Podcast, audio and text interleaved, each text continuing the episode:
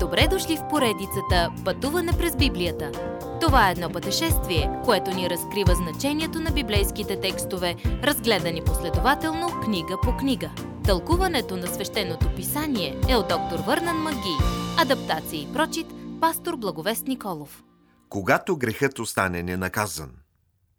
Бог мрази греха.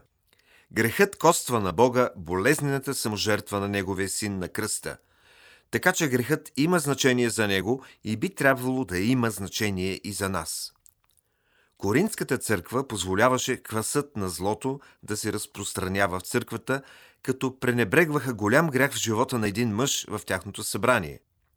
Когато коринтените в крайна сметка последваха Божиите заповеди и се справиха с греха, крайният резултат почете Господа.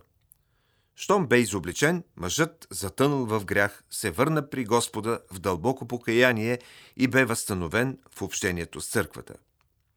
Днес се нуждаем от смелостта, не компромиса, да посочим грешното и да кажем това е грях. Много често, когато се изправи пред истината по любящ, но твърд начин, вярващият, който е в грях, ще се изповяда, ще се покае и ще се върне при Бога. Друго предизвикателство пред нас като християни, живеещи в нерелигиозен свят, е как да се отнасяме към земните власти като наш авторитет. Като последователи на Исус, ние имаме двойно гражданство – като граждани на земята и като духовни граждани на небето. Бог очаква да се молим за онези, които служат на овластени позиции над нас в правителството и да развиваме мирно общество, като се стремим към благочестие, честност, търсене на гражданско добро на нашите ближни. Най-вече той иска да живеем по начини, които привличат другите към благодатта и благостта на Неговия син Исус. И така, когато се появят конфликти в църквата, имаме всичко нужно в Христос, за да постигнем добро и мирно разрешение. Всъщност, някой ден в бъдещето, вярващите ще съдят света и ангелите. Знаехте ли това? Ако можем да направим това, определено можем да се справим с собствените си дребни къвги.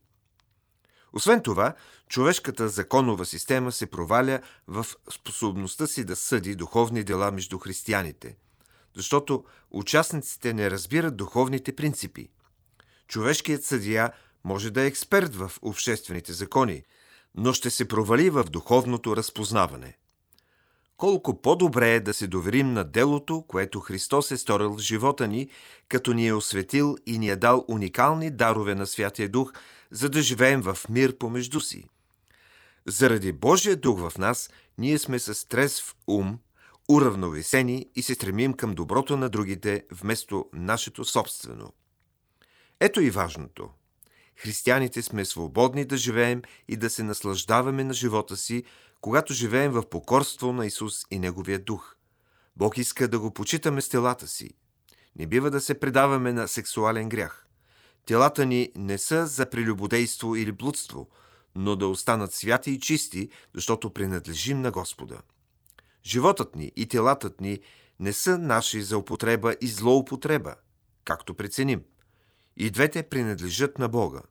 Бог любящо жертва своя син, за да ни въведе в праведно взаимоотношение с себе си и това би трябвало да ни мотивира да живеем по начин, който почита Исус Христос.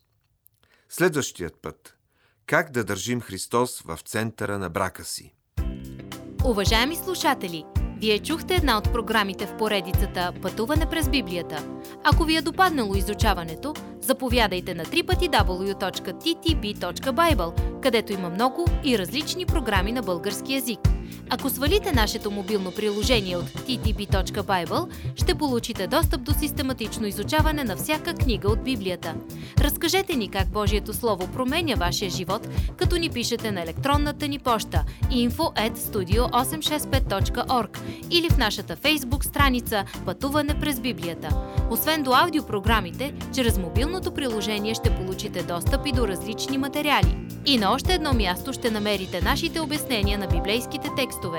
На платформата YouVersion за всяка книга от Библията ще намерите наш план за прочит и аудиопрограма с обяснение на прочетеното.